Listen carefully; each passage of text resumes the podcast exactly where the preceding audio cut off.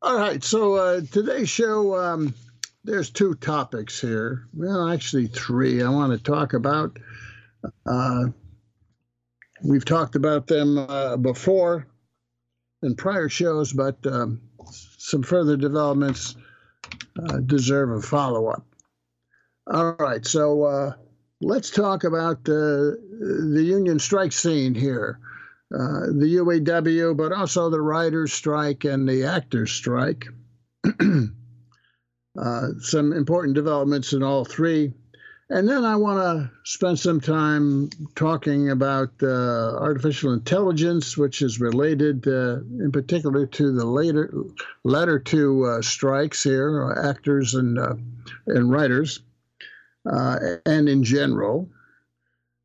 and then thirdly, um, I want to talk about uh, Jimmy Carter, whose uh, 99th birthday is tomorrow, Saturday. Uh, and what is his legacy? You know, uh, Carter has uh, been in hospice care for quite some time here, and, you know, he may um, leave the scene, uh, you know, at any time, and we're going to get a big flood of of uh, hype uh, about uh, oh his contributions, his legacy. Well, I want to talk about his legacy. It's important, and I'm not talking about building homes for the poor. Okay, so we'll jump into that topic later in the show. But let's start uh, talking about um, the UAW strike here. Uh, we've just heard that the UAW is going to expand its strike from uh, a previously announced expansion several days ago to 38 plants in the US to 43. You know, just to recap, uh, the UAW started off the strike on the 15th of September, uh, walking out at really only at three plants, one each at the three companies which you know is not really a strike, my opinion. But the strategy was called stand up. Oh, you know, and that was a play on sit down strikes in the 30s that formed the union. Those were real strikes. Uh, you know, walking out of three plants, eh, you know, that's that's just a token token kind of action. But the, you know, the argument was, well, it's strategic. We're going to up the ante every week here if the companies don't come to the table here and expand the strike, which is what the UAW is doing. Uh, expanding it to 38, as it said uh, prior, and now 43 over the weekend. Okay, so uh, the whole idea is where we're going to shut down uh, the key uh, parts creating uh, plants, uh, and that will cause the other plants to um, lay workers off. And if you lay them off, they get unemployment, and then you don't have to pay them strike pay, right? Um, so they're husbanding their uh, the UAW their strike pay. You know, their fund is only like 850 million, and that doesn't go very far when you have 146,000 workers if they all went on strike. So, you know, you strike uh, just three plants, 13,000. Uh, but now they're expanding it. Well, in my opinion, they lost two weeks. You know, my experience in strikes, and I've been in them and I've coordinated strikes, uh, is that, you know, if you're going to walk out, hit them hard, right from the get go. Uh, don't pussyfoot around, you know, because uh, walking out of three plants is not going to put pressure on the company. You know, they're not going to say, they're negotiating, not going to say, oh, oh, we better come to the table and concede because they might expand it. No. In some ways, you know, they kind of like laugh at the whole strategy, I think. Oh, three plants, ha ha. You know, well, maybe they'll get six next week and nine the week after, and that won't hurt us at all. Well, that's just my experience and my view. I, I, guess I fall in the camp that the UAW has wasted some precious time here, uh, and now it looks like they're going to really strike Ford and GM. Not Stellantis, formerly Chrysler. Uh, they're just hanging on financially. You know, if you uh, if you put them as the target, then uh, you know you probably drive them out of business. So I don't know. Maybe that's true. Maybe it's not. Uh, so this, the expansion is going to be Ford and and GM, and that's coming uh, this weekend, right? Now, as I've been saying on uh, Twitter, I've been following the, the that this strike daily and commenting on on it. And by the way, if you want to follow my day to day remarks, not weekly radio remarks, uh, just follow me on Twitter uh, at uh, Dr. Jack Rasmus. Okay, as I've been saying on Twitter, uh, there's a light at the end of this tunnel, this strike, and that's the uh, what's happened to the auto workers in Canada. Uh, Ford just settled with the auto workers in Canada. I don't know how many, I think five or 6,000 at a plant up there. Uh, and uh, we don't know the full terms of that agreement because it hasn't been voted on and publicized, but, you know, these things leak out a little bit here and there. And it looks like uh, Ford has agreed to a 25% pay package, 25%. Uh, you know, to come back to the UAW U.S. strike, uh, at the walkout, uh, the union was at 36% package, and uh, the companies were at 20. Uh, so this settlement in Canada, you know, if this report is correct, 25% is Ford's willing to agree to more. Okay, I think that's the start point when they sit down again with the union. The union's going to say, well, you know, if you can afford to give 25% up Canada, you can get 25% here, right? And we'll go from there. I've always said uh, publicly that I think the settlement will be around 30% total package. Well, I think it's likely that they'll get to 30%, uh, and it will be 25% pay and the other 5% will be in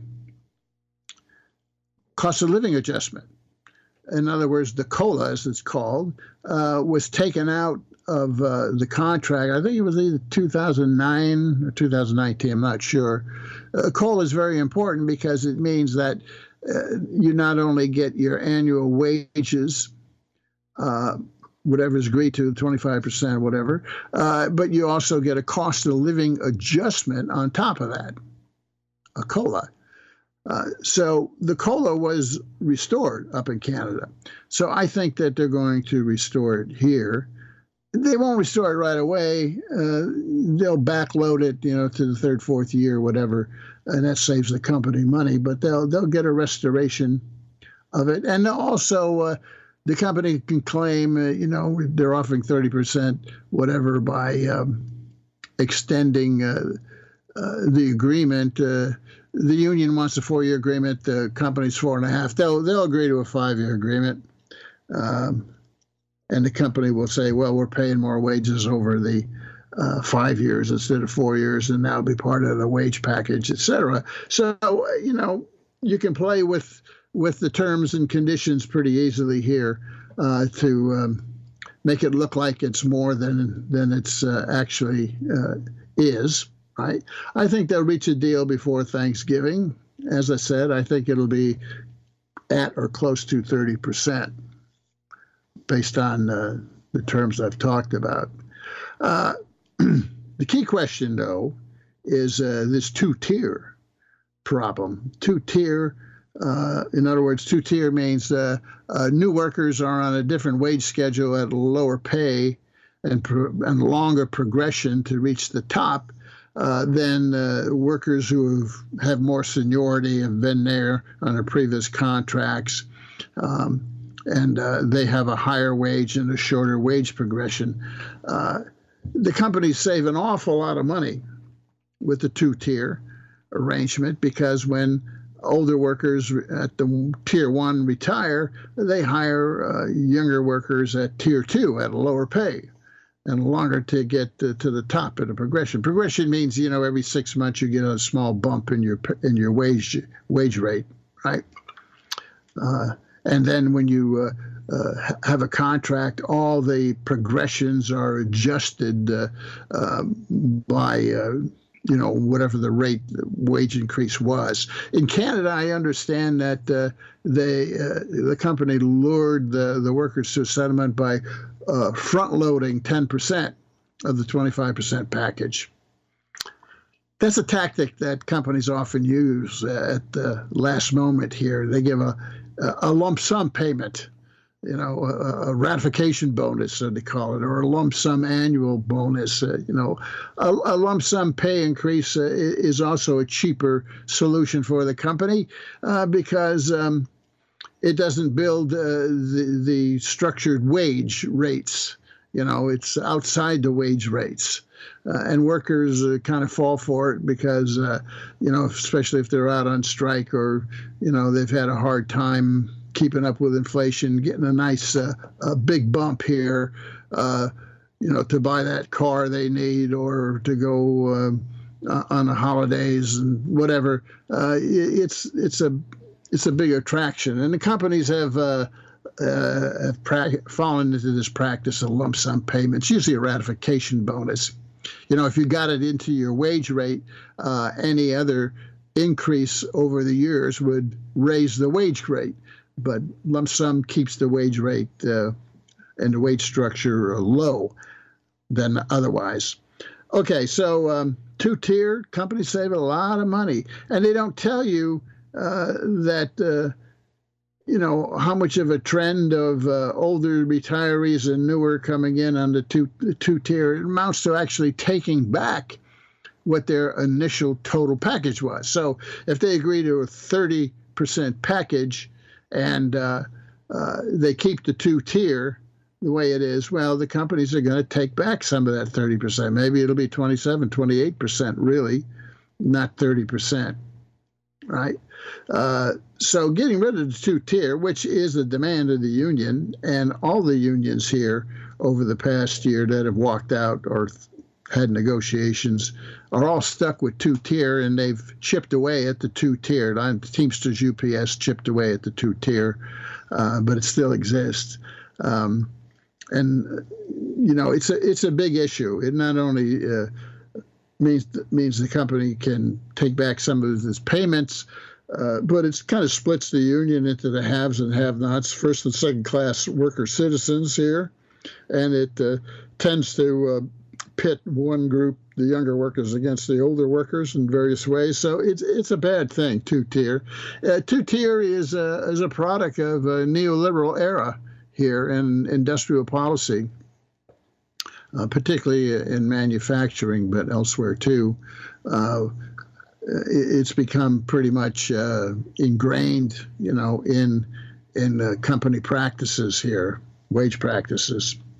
So getting rid of it is important. Well, you know, you can get rid of it altogether. You know, eliminate two tier, put everybody in the first tier. Uh, that means uh, a lot of uh, uh the money in the settlement goes to the younger workers because they get a bigger bump than the average. Right?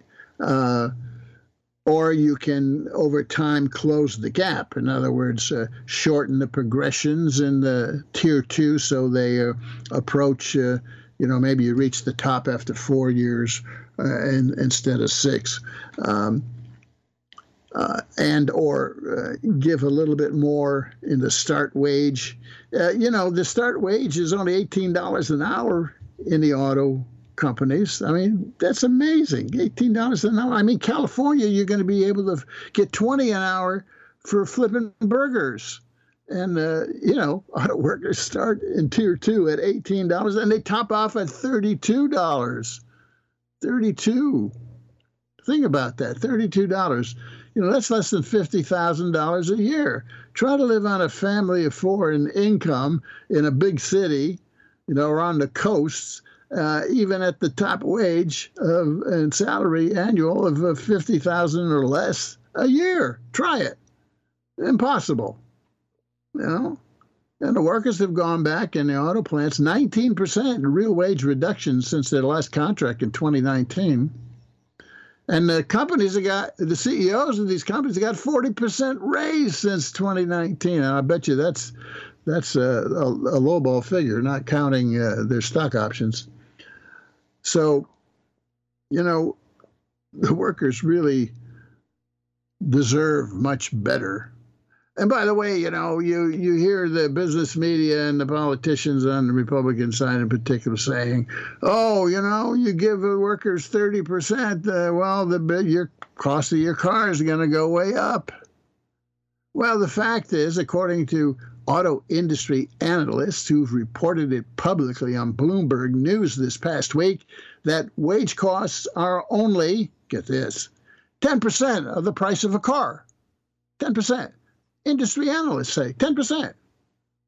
Well, they may raise their prices using the strike and the wage settlement as an excuse, but it's not justified.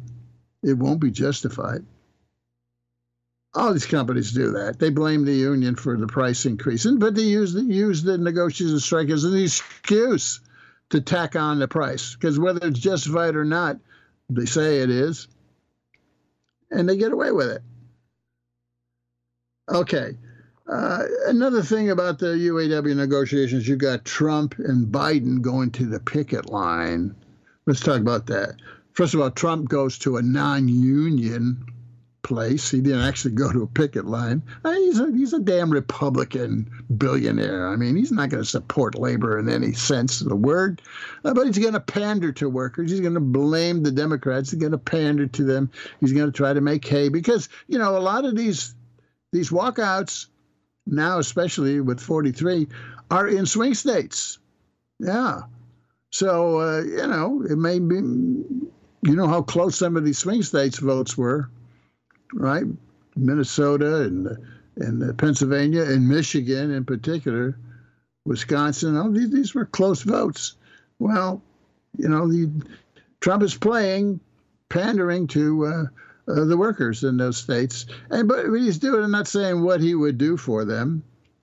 Uh, in fact, you know, I think one of his statements was that, uh, "Oh, your strike uh, won't make any difference because the uh, uh, auto companies are going to replace internal combustion engines with EV electric vehicles, and they need fewer parts and therefore fewer workers, and you guys are going to get laid off, so you're striking for nothing. Uh, I mean, that's the argument. Well, that's a company argument, you know. Uh, so Biden goes on the picket line, and he's walking the picket line, and he's giving his uh, speech, you know, you know, oh, my dad was a union guy. We sat around our table, you know, and the unions created the weekend and blah, blah, blah, which is true, but he's not going to do anything either. He's there to talk the talk, but he won't walk the walk. He could because he's sitting on tens of billions of dollars of direct subsidies, grants, they call them loans, but they're really grants to the auto companies to build his their EV plants in the U.S. Yeah, he's going to pay for them, or much of the cost of them. And the company's made $250 billion here over the last 10 years. They're giving their shareholders $80 billion in stock buybacks and dividend payouts. They're giving their CEOs 40% raise, right? And of course, they're going to grab the subsidies paid for by the American taxpayer in tens of billions of dollars. Well, Biden could uh, say, hey, you know, you settle with the union for 40%, 36%, whatever, or, you know, you're not going to get your EV uh, uh, freebie. But he's not going to do that. No. Talk the talk, they never walk. Okay, but, you know, back to Trump's remark, there is some truth to the fact uh, that EV electric vehicle plants use fewer parts, and therefore, in the long run, they're going to need fewer workers. They'll hire initially in these new plants, uh, but then they're going to lay off at, at the old old plants as EV electric vehicles displace uh, combustion vehicles. So, third, fourth, fifth year to contract, uh, you will see job losses. There's some truth to that, and really what that means it's like the two-tier system where companies take back uh, you know some of the wages they've uh, agreed to pay uh, you know give with one hand take take away with the left uh, well the same thing in electric vehicles how much of wage costs are they going to save by the end of the 50 year of the agreement is an interesting question. Uh, by laying off workers, uh, well, they'll save. They'll save exactly. How much? Mm, we don't know. So if you keep, you know, two tier and you have EVs, thirty percent is not going to be thirty percent. But you know, the workers got to fight the fight now for what they can get. Uh, they can't be concerned about what might happen later, uh, except, of course, in the case of uh, cost of living adjustment. Uh, I mean, they have to be concerned about inflation later, and yeah, they got to be concerned about uh, what technology is going to do to their jobs. But the you know the union has very unions have very little leverage over uh, preventing technology uh, from uh, destroying their jobs. The history, uh, you know, has been one of technology, um, capitalist technology, uh, destroying jobs and replacing jobs with with machinery, whether it's hardware machinery or software machines like AI. Yeah. So that leads us into uh, the next uh, issue here, and that's the writer's strike. You know, we're talking about AI here, right?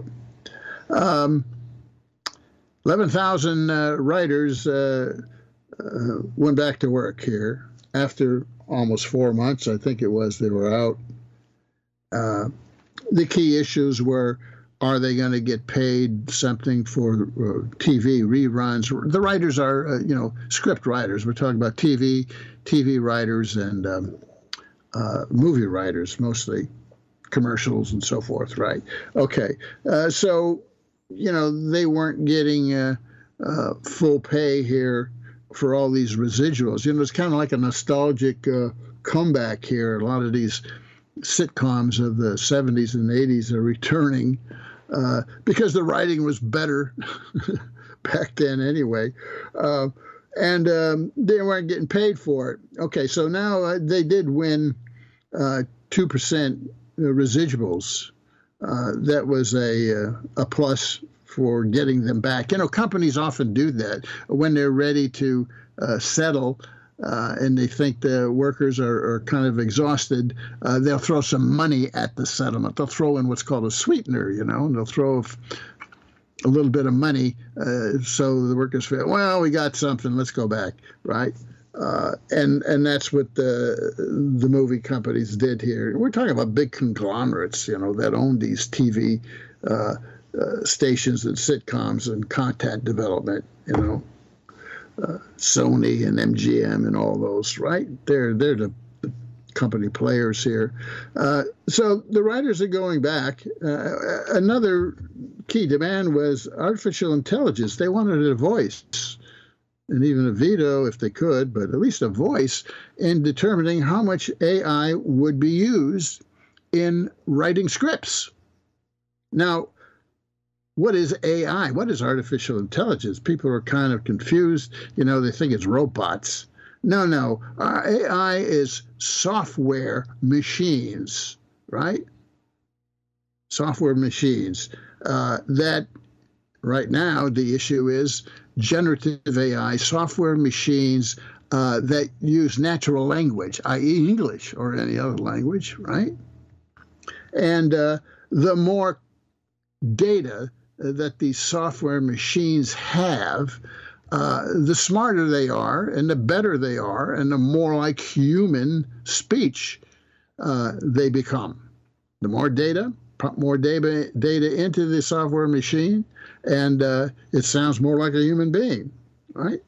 Uh, and of course, uh, AI is just devastating uh, all the customer service jobs, right? Uh, you're you're going to be talking uh, to a, a machine that sounds like a, a, a, human service worker when you got an issue, right? But it's going to be a machine. Uh, you're not going to do a, a, keyboard chat bot kind of a thing. You're going to be talking to a talking bot, right? Uh, Goldman Sachs uh, research has uh, put out a report last year that said we're going to lose 130 million jobs Think about that 130 million jobs to AI by 2030. Well, you know, if it's about natural language and talking, it's about natural language writing. and uh, that means uh, AI is going to do the writing for the scripts, and that means uh, writers have are out of job. Of course, this won't happen overnight; it'll be in stages, right? Uh, but you're going to have software machines, AI machines, writing scripts, and they're going to use past scripts uh, as the database uh, that was done by real writers. And so, how are the writers going to get uh, compensated for that? Are they going to get compensated? What the companies say? No, you know, this is new content. You know, you're not involved. Well, that's not totally true. The database is there, right? By the way, you know, all of you are feeding data and me all the time into these big databases that the big four tech companies, Microsoft, Google, and so forth, have developed. Yeah, you are giving your money, you are giving your content to these big companies for free. Yeah, they're stealing it from you all the time to build their database, right? Well, in the writer's strike, it was, you know, AI is going to use the database of existing scripts here uh, to uh, rewrite the new new scripts, right? Uh, no, as it turns out, uh, the union didn't get any any real voice in that whole issue here, right? All they got, as I understand, you know, the full terms of this contract is not uh, communicated to the public yet but I, from what uh, some of the reports are, um, all they got was an agreement with the companies that they would not um, attribute authorship credits, in other words, uh, to an AI written script. It would not appear that they. Uh, well, that has to do with copyright, you know, issues here. Uh, so the dumb machines not so dumb anymore, um, can't be authors, right? Can't be recognized as authors, right? Well, what this means is you're going to get some pretty bland written scripts. If all you're doing is writing based on past writing, there's not a lot of creativity there. But you know, capitalism does not like creativity. They like to copy things uh, that have been already successful, right? So we're going to get copies and copies of stuff, and that's what's profitable.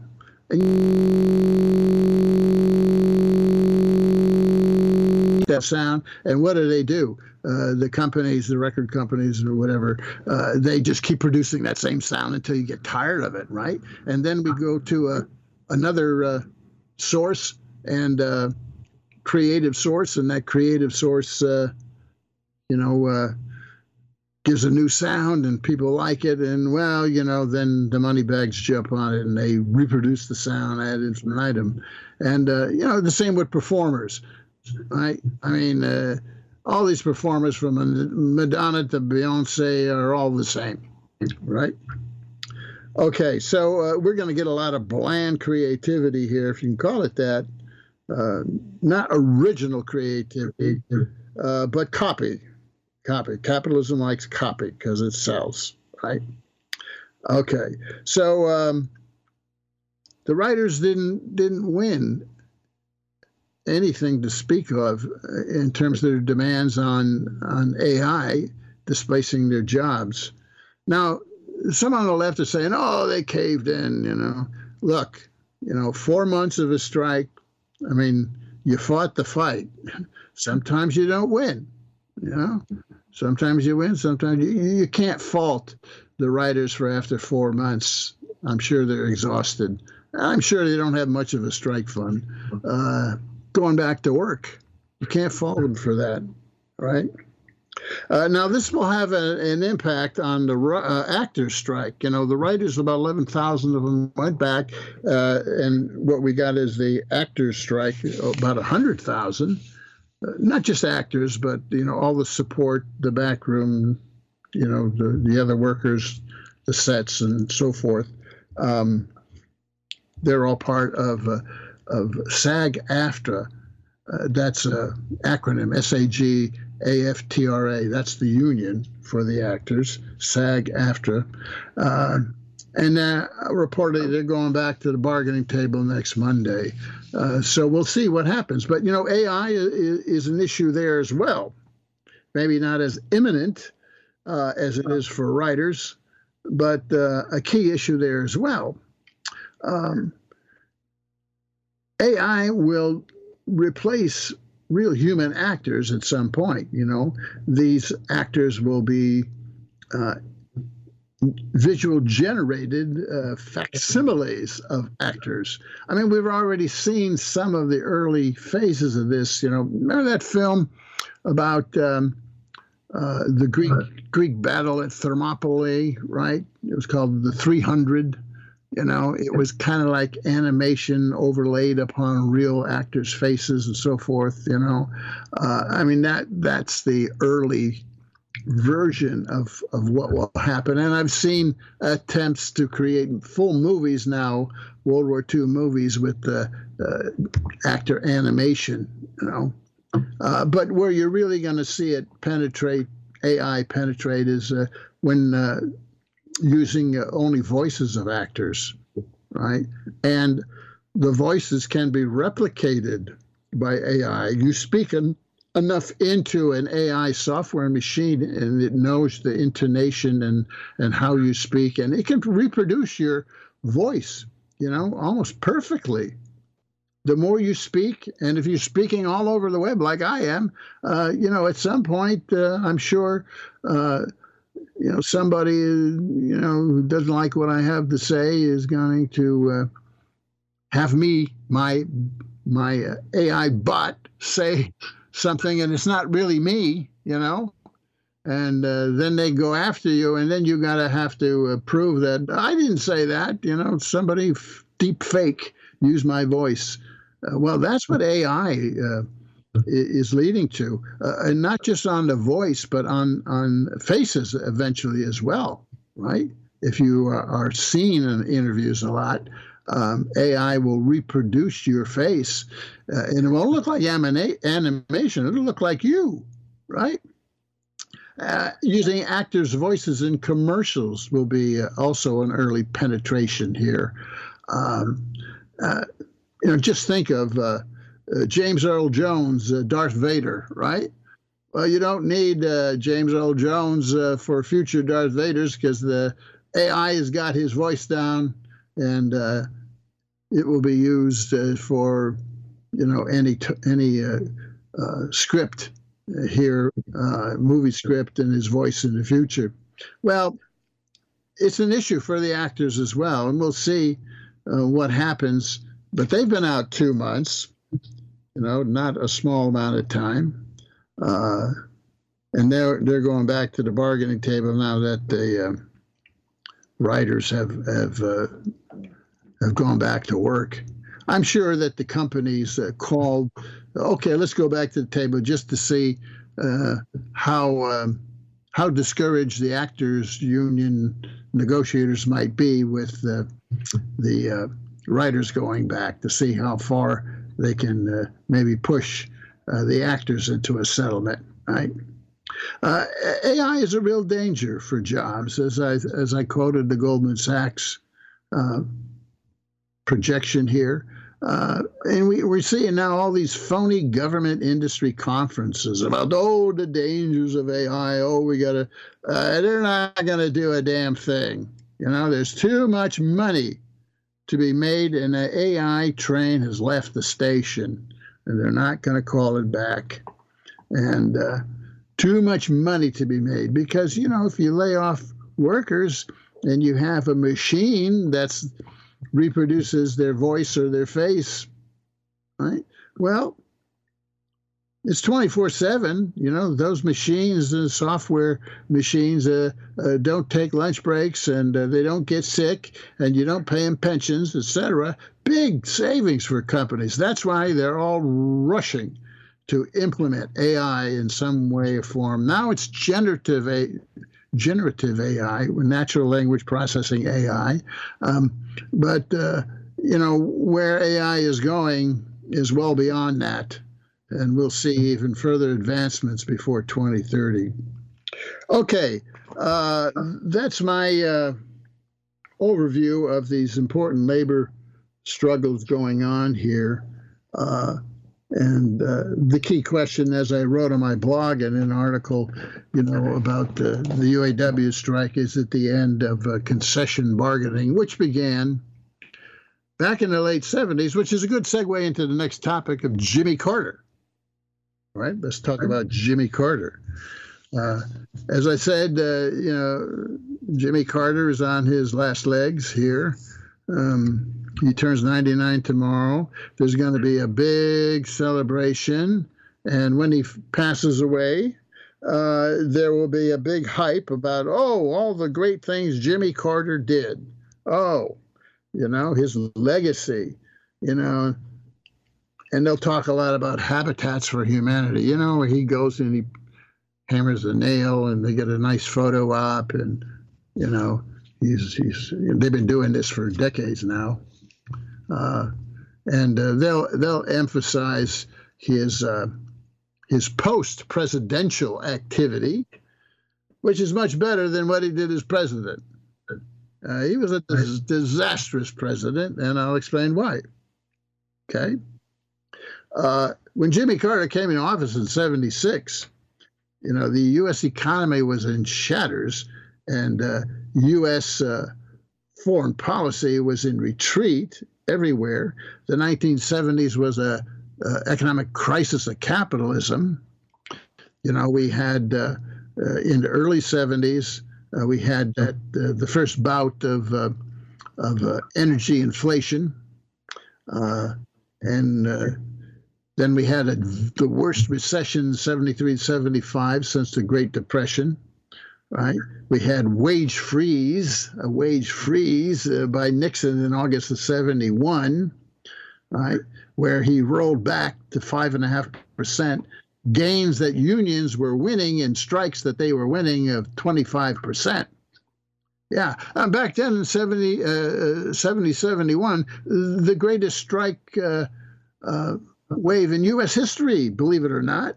Yeah, unions were winning, get this, wage gains of 25% in the first year of a three year agreement. 25% plus benefits in the second, third year.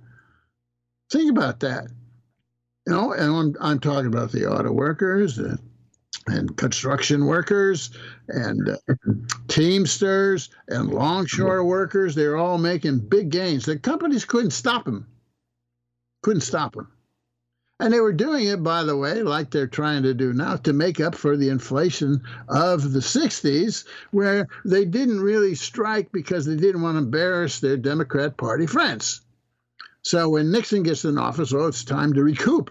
You know, what we were losing under the Democrats here, the leaders did this, right? Leaders of the unions. Don't embarrass the Democrats. A big strategic problem with American unions, uh, their dependency uh, in the relationship with the Democrat Party. Uh, but when Nixon came in office, you know, they let loose, and the companies couldn't stop them, and there was great gains, and that's why Nixon stepped in and froze wages for 90 days, and then imposed five and a half percent maximum that they could negotiate in collective bargaining agreements. So he rolled back the 25 percent to five and a half percent. Yeah. And they said there were uh, on prices, there were controls, but that was phony.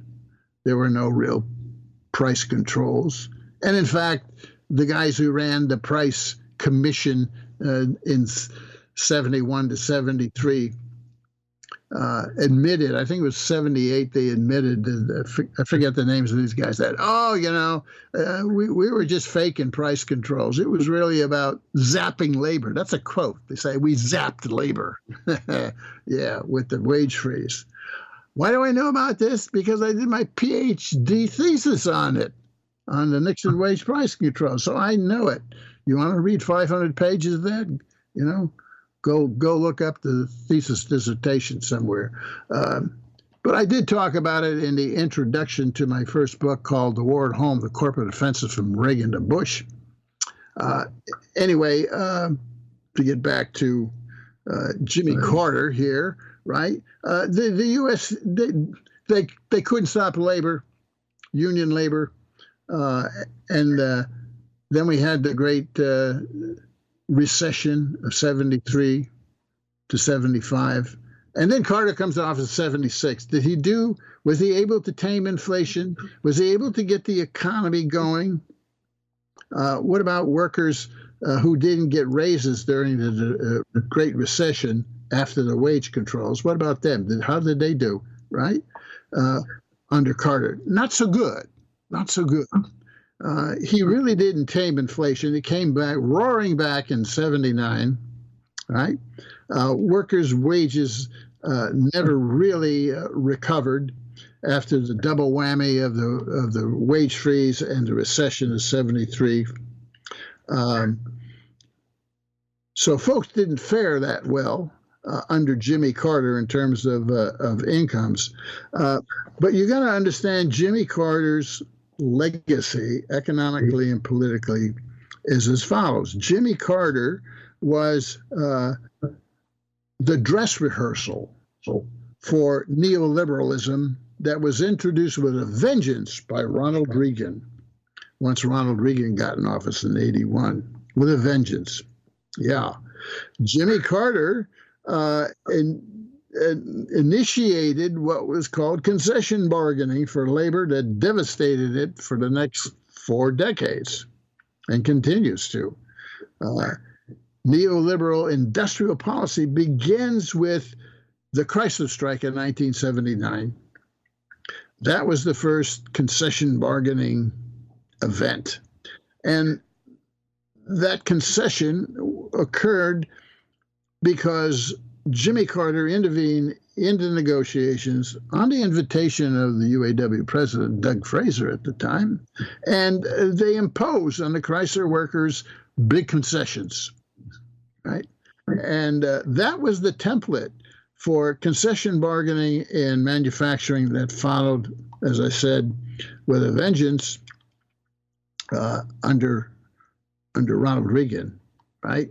The Chrysler strike, launch of neoliberalism in industrial policy. Neoliberalism has four policy elements: neo industrial policy, uh, monetary policy, i.e., Federal Reserve interest rate policy, fiscal policy, i.e., uh, social program spending, uh, defense war spending, and debts and deficit, and external policy, which is about uh, uh trade, trade balance, currency, etc. Okay. Now, under Carter, we also got uh, the deregulation and the compression of wages in trucking and airlines. Now, trucking and airlines, these were new laws passed under Carter in 79 and 80.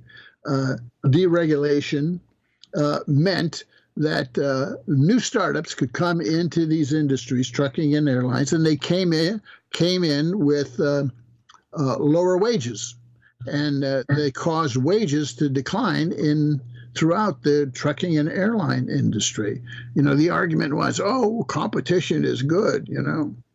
Well, competition meant that uh, companies uh, uh, no longer could uh, raise prices and, and raise wages, right? Uh, the pressure was to reduce wages. These new trucking companies came in and forced the existing companies to lower their wages as well.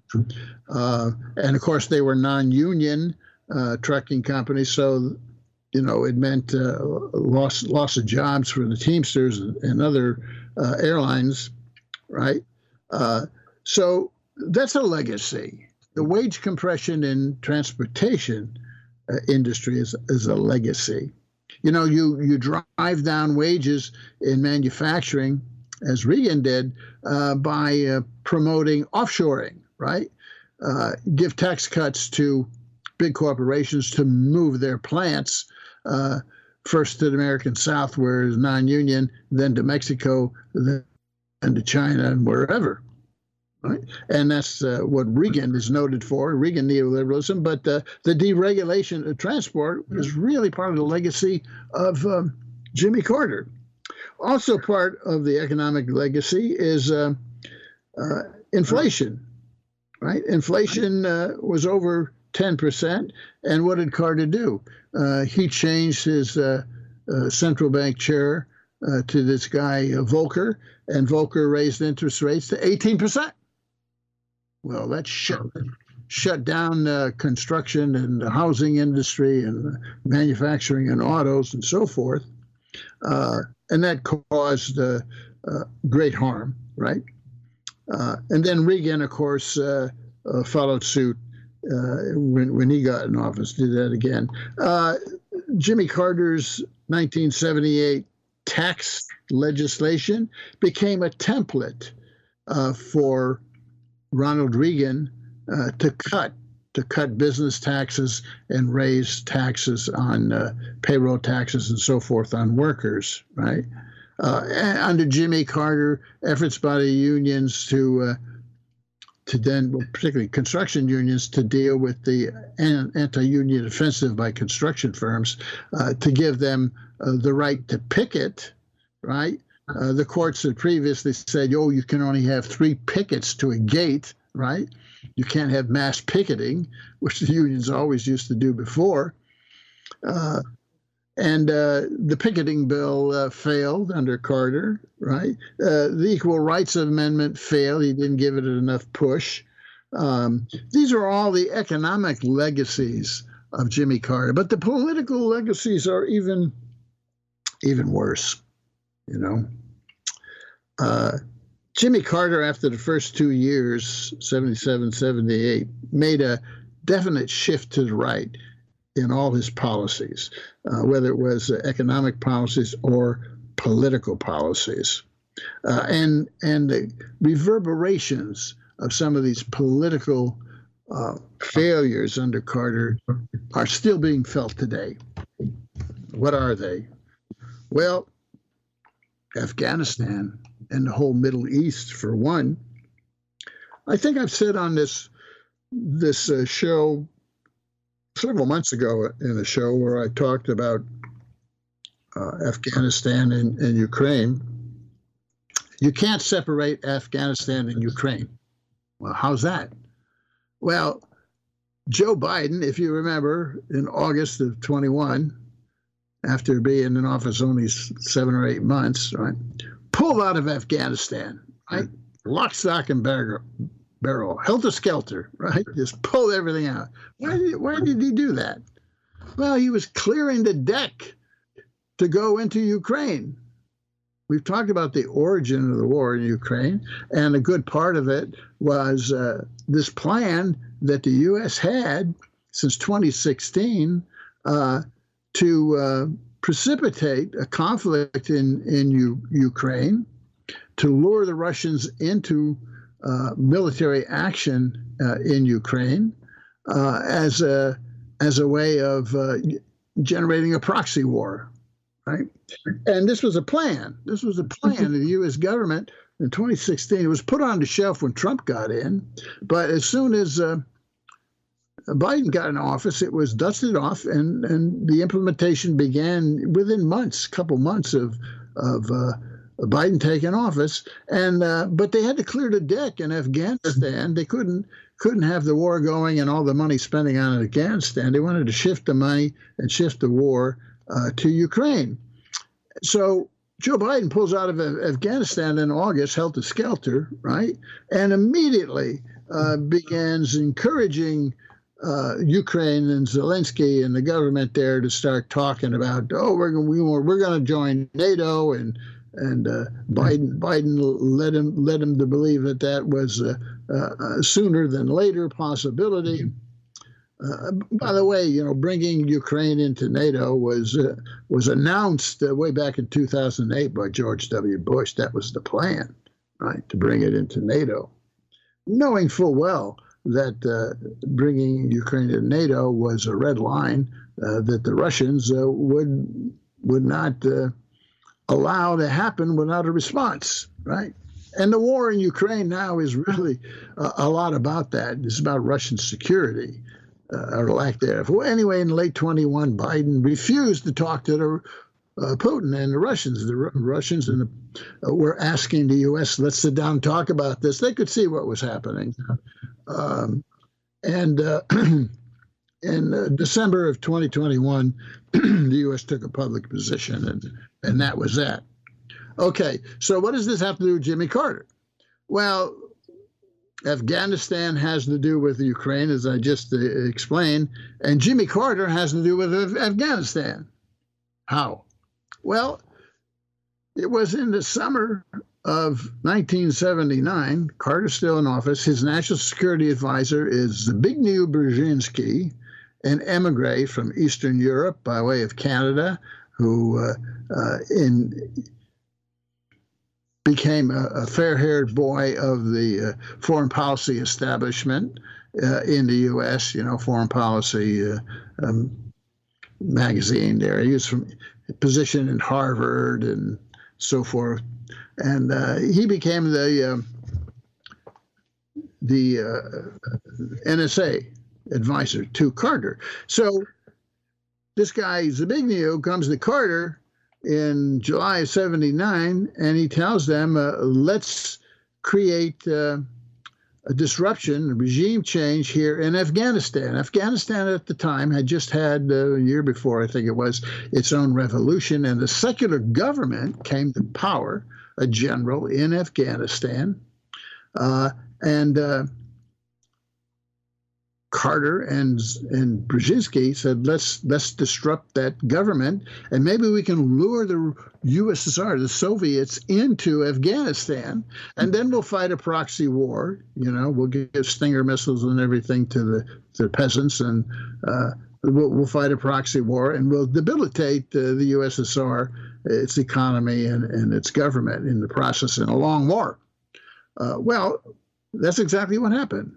Uh, the U.S. Uh, six months before the Russian Russians were uh, Russians then USSR were asked asked to come into Afghanistan by the government there, um, the secular government in Afghanistan. Uh, the U.S. began destabilizing it and then uh, they followed, uh, you know, the prediction, and they called in the Soviets, and we know the history of that. Well, that set off a whole long history of U.S. problems. Well, not so much problems uh, in Afghanistan, you know, which culminates uh, in 2001.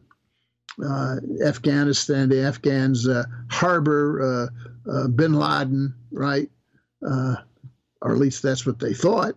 and that was used. Uh, the U.S. had to strike somebody after 9 11, uh, so they thought uh, bin Laden was in Afghanistan, so they st- struck Afghanistan, right? As it turned out, bin Laden was in Pakistan. He wasn't in Afghanistan. Uh, but the U.S. wanted uh, uh, the Afghans to return bin Laden. which, I, as I understand historically, they offered to do, but you know that uh, train had left the station under George W. Bush, and the U.S. invaded uh, Afghanistan, 9 11, when actually the 9 11 uh, perpetrators were all Saudis. Yeah, the, these guys running, you know, these, these airplanes that crashed the Twin Towers and Pentagon and elsewhere. Uh, I think 19 of the 21 of them were Saudi nationals. Yeah, they weren't Afghans right? They weren't even bin Laden. Uh, okay, so what we've got here is uh, the whole start of our Middle East quagmire uh, begins with Jimmy Carter.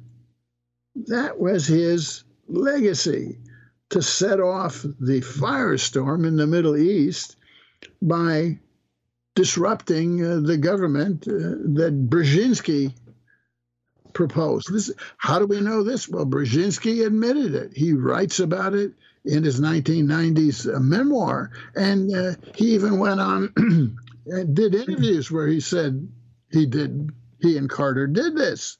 So, you know, a lot of the legacy or problems in the Middle East go to Jimmy Carter. Right? Iran. Our problems with Iran began with Jimmy Carter as well under his regime. That's part of his legacy too, especially uh, that military debacle, you know, where he sent helicopters and aircraft uh, flying, flying from the the Gulf uh, into uh, over Iranian land. Supposedly, you were going to rescue uh, the American hostages in Tehran, right? And of course, that was a total debacle. Planes were shot down Uh, they never even reached Tehran. They had to turn back. Uh, and so our problems with Iran, you know, a lot of them are Jimmy Carter. You know, Jimmy Carter's legacy. Again, a lot of the problems in the Middle East, whether it be Iraq or Afghanistan or whatever, uh, you know, go back to the foreign policy of Jimmy Carter. And that's his historic political legacy, as well as a, a, a domestic shift to the right here after 78, first two years, uh, that began, began to introduce or served as the dress rehearsal, the template for neoliberalism uh, that uh, Ronald Reagan just ran with once he got elected, you see. Yeah. Well, you know, I mean, neoliberalism doesn't originate in the mind of Jimmy Carter. It originates really with the formation of what was called the Business Council at the time in the late 70s and the Business Roundtable. Who were they? They were the hundred biggest U.S. corporation CEOs. They became the members of the new Business Council, which became the big lobbying and other key capitalist U.S. capitalist policy originating uh, source.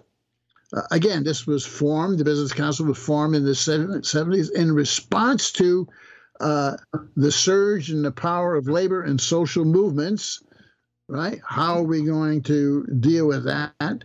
Uh, capitalists were saying, and they formed the business council, and uh, they became um, much more influential within government. Uh, as a result, lobbying and so forth, campaign contributions and so forth. That's where it all begins with the Business Council, uh, which is the preeminent capitalist organization, policy organization in the U.S. Right, and I think the chambers of commerce have joined it, and National Social Manufacture. It is the uh, locus of capitalist uh, policy and influence on uh, elected government, right? Uh, there are others as well, but uh, that's the those are the big boys, right? Uh, and it's their recommendations and their pressure on Carter that pushed him to move to the right, whether it was intervening in strikes, whether it was deregulating industry, right? Whether it was uh, shifting taxes, um, all of that, and uh, I'm not sure what the uh, the role was uh, of the Business Council in in going into Afghanistan and Iran uh, policy and so forth. Um, connections are probably less obvious because I don't think they wrote position papers and recommending politicians uh, to act uh, eventually the way uh, uh, his foreign policy, Carter's foreign policy was. And Carter ends up uh, his his one year in office with this this historic speech called the Malaise speech, where he blames American citizens and uh, people for this malaise going on in the culture, you know, which was a way of kind of uh, diverting attention uh, from his own failures. And uh, we're going to find out here, you know, when he finally uh, passes away, what this is all about. But you won't hear that